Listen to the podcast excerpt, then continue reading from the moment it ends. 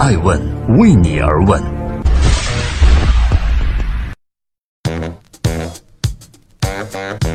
Hello，各位好，欢迎聆听《守候爱问每日人物》，我是爱成八卦风口浪尖的商业人物，每天晚上九点半在这儿与您相候。今天我们共同关注国美电器总裁陈晓。陈晓在一九九六年创立了永乐电器，并于二零零五年成功率领永乐电器在香港上市。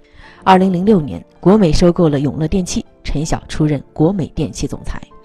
直到二零零八年，黄光裕被捕入狱后，陈晓出任国美电器董事会代理主席，并于次年正式接任了这一职位。但是随后，陈晓与黄光裕就国美控制权爆发了一场战争。最终的结果是陈晓辞职，张大中接任国美董事会主席。但是陈晓和国美之间的恩怨并没有就此结束。最近，陈晓个人又被国美电器告上了法庭。正在播出《爱问每日人物》，记录时代人物，讲述创新和创富。我是爱成，今天共同关注国美前总裁陈晓。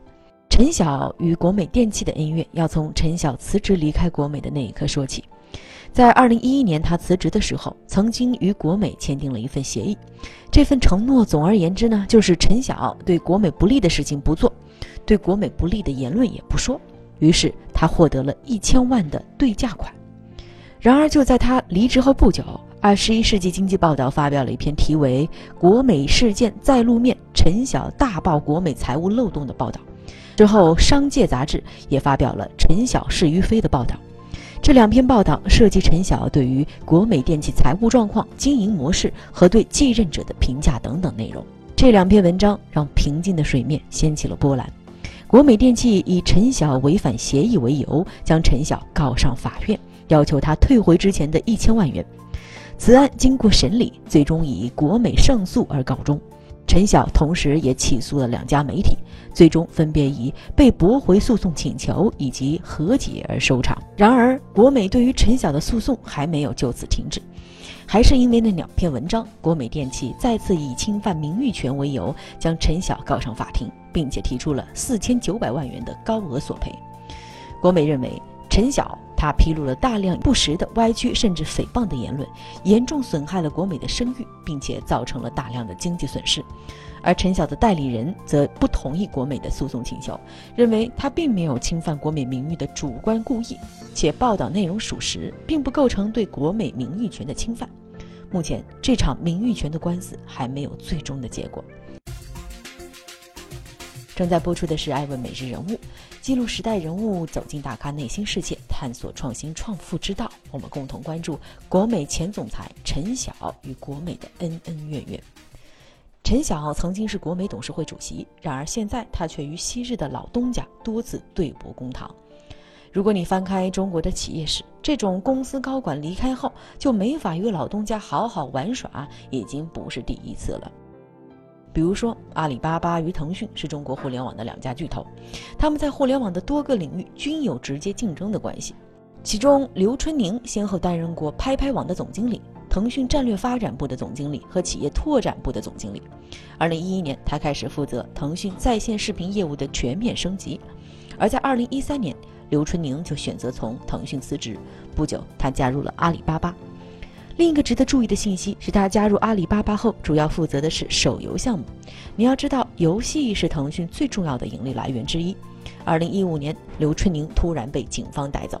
腾讯对外通报的消息是，经过腾讯内部调查发现，多名在线视频相关业务员存在贪污受贿行为。此类的事情还有一例，虽然不及腾讯的刘春宁那般的严重。二零一一年，奇虎三六零在香港起诉公司前高管傅盛，称傅盛创办的公司利用奇虎的机密资料开发安全软件。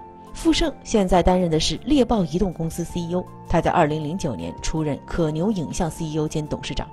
二零一零年十一月十日，金山安全与可牛正式合并为金山网络，傅盛出任金山网络 CEO。后来，金山网络更名为猎豹移动。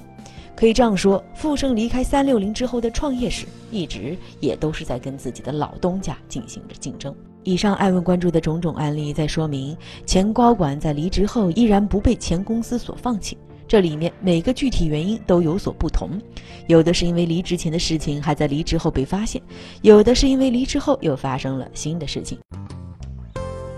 在今天艾问每日人物的最后，欢迎各位关注我们的微信公众账号 i ask media 或网络搜索“艾问人物”，更多惊喜等着你。商业江湖里的恩恩怨怨，很难用一句简单的原因来陈述其中的原委。在今天分享了国美前总裁陈晓遭到诉讼的消息之后，我想分享一则在陈晓接到判决之后对外发布的一份声明。声明中，他说到这样一句话：“渡尽劫波，兄弟在，相逢一笑泯恩仇。”不管对与错，这些事情都已经过去了。我也始终非常高兴拥有永乐和国美的这段经历，其他的就相忘于江湖吧。我是爱成爱问的创始人，爱问为你而问，让内容有态度，让数据有伦理，让技术有温度。爱问是我们看商业世界最真实的眼睛，记录时代人物，传播创新精神，探索创富法则。